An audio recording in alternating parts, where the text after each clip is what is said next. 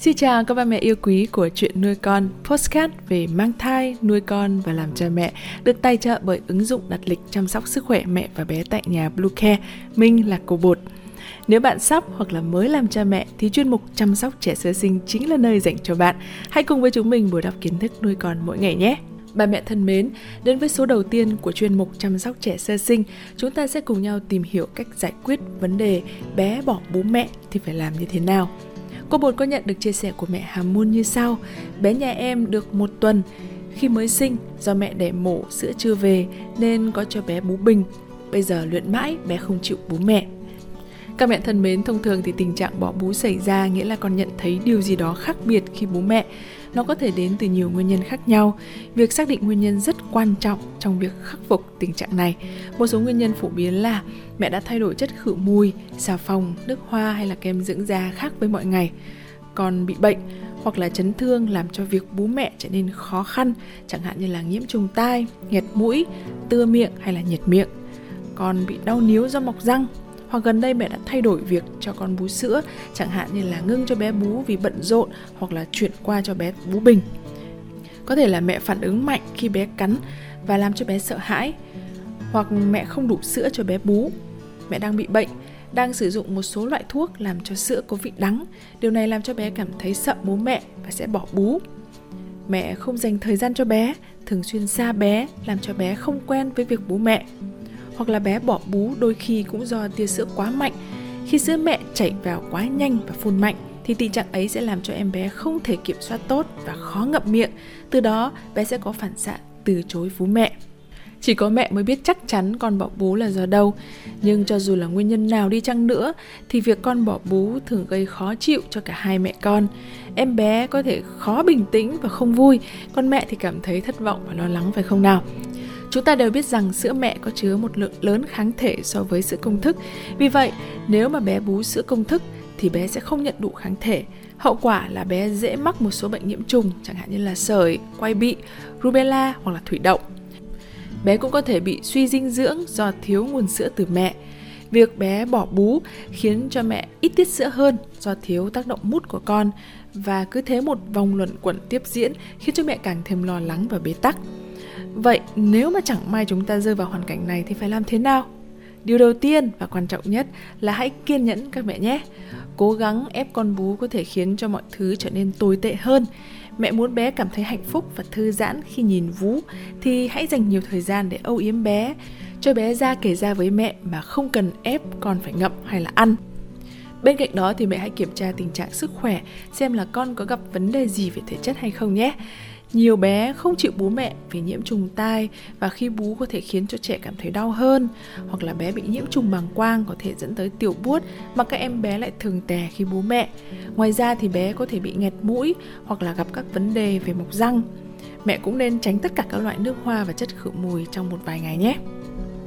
Điều thứ ba đó là khi mà bé bỏ bú thì mẹ nên hạn chế sử dụng núm vú giả hoặc là bình sữa, càng nhiều càng tốt nếu mà con vẫn đang bú bình do mẹ chưa đủ sữa thì mẹ có thể giữ cho bé bú bình ở mức độ tối thiểu, đồng thời là nhờ người khác không phải là mẹ giúp cho bé bú bình. Một mẹo khá hiệu quả tiếp theo đó là cho trẻ bú khi mà con đang đói hoặc là buồn ngủ. Để ý các dấu hiệu đói sớm và cho con bú vào những thời điểm đó trước khi cho con ăn bất kỳ loại thức ăn nào khác. Nếu em bé của bạn đang thư giãn hoặc buồn ngủ thì bé có thể thích ngậm và bú mẹ hơn. Mẹ cũng có thể thay đổi vị trí bú của bé. Nếu mà em bé bị nghẹt mũi thì hãy thử tư thế nằm thẳng hơn. Nếu có vấn đề về mọc răng thì hãy dùng ngón tay sạch hoặc là khăn sạch mát xoa nướu cho bé trước khi cho bé bú. Ngoài ra thì mẹ cũng cần phải phòng ngừa tắc tia sữa. Mẹ cần phải bơm hoặc là vắt sữa bằng tay để duy trì việc sản xuất sữa, đồng thời là ngăn ngừa các ống dẫn sữa bị tắc cũng như là ngăn tình trạng nhiễm trùng vú. Mẹ có thể thử tắm chung với bé trong là nước ấm thư giãn với bông sẵn có thì bé có thể ngập vú trở lại hoặc là mẹ cho con đi ra ngoài đôi khi ánh nắng mặt trời và không khí trong lành cũng có thể khiến cho em bé có tâm trạng thích bú mẹ hơn trong một số trường hợp thì sự chuyển động có thể là hữu ích đấy mẹ. Mẹ hãy thử đặt em bé vào điệu hoặc là quấn, đồng thời là đề nghị cho bé bú khi mà hai mẹ con đang đi lại trong phòng hoặc là thử đung đưa trên ghế bập bênh và mẹ cho bé bú. Một mẹo cực kỳ hữu ích khác đó là sử dụng âm nhạc. Âm nhạc có thể êm dịu cho cả mẹ và bé để điều trị tình trạng bé bỏ bú mẹ.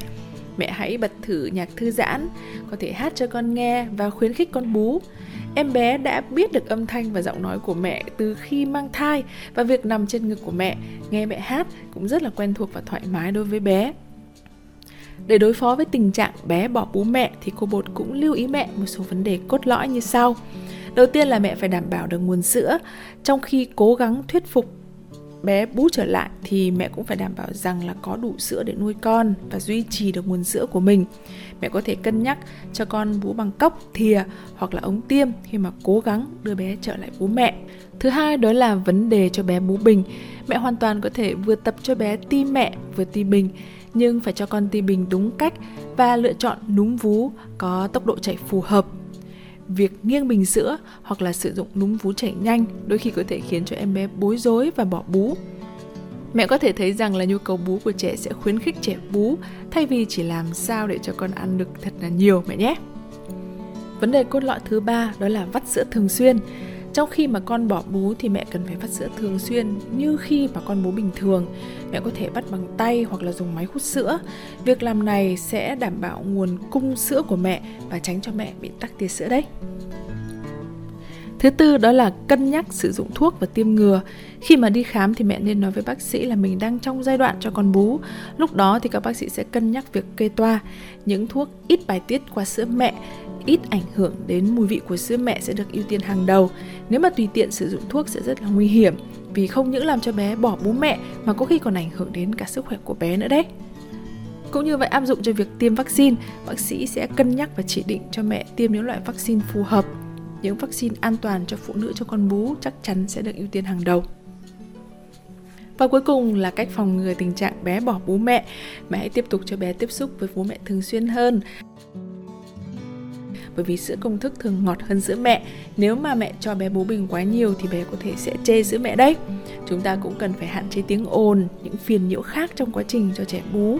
Một căn phòng yên tĩnh, ánh sáng dịu nhẹ có thể là rất hiệu quả bạn hãy làm dịu em bé của mình, dành cho con sự chú ý, ôm bé, âu yếm con trước khi cho con bú. Sử dụng động tác vuốt ve nhẹ nhàng, giọng nói êm dịu và cho bé tiếp xúc da kề da với mẹ. Các mẹ yêu quý, hành trình nuôi con bằng sữa mẹ của mỗi một bà mẹ là hoàn toàn riêng biệt và duy nhất. Mỗi một thiên thần nhỏ của chúng ta cũng rất khác nhau. Thật sự là rất khó để đưa ra một lời khuyên cụ thể dành cho từng mẹ và từng bé. Hy vọng rằng là những chia sẻ vừa rồi của cô Bột phần nào giúp mẹ khắc phục được tình trạng bé bỏ bú. Cô Bột tin rằng là bản năng làm mẹ sẽ dẫn lối cho các mẹ sớm vượt qua được tình huống này. Cảm ơn ba mẹ đã lắng nghe. Xin chào và hẹn gặp lại trong các số tới của chuyên mục chăm sóc trẻ sơ sinh nhé.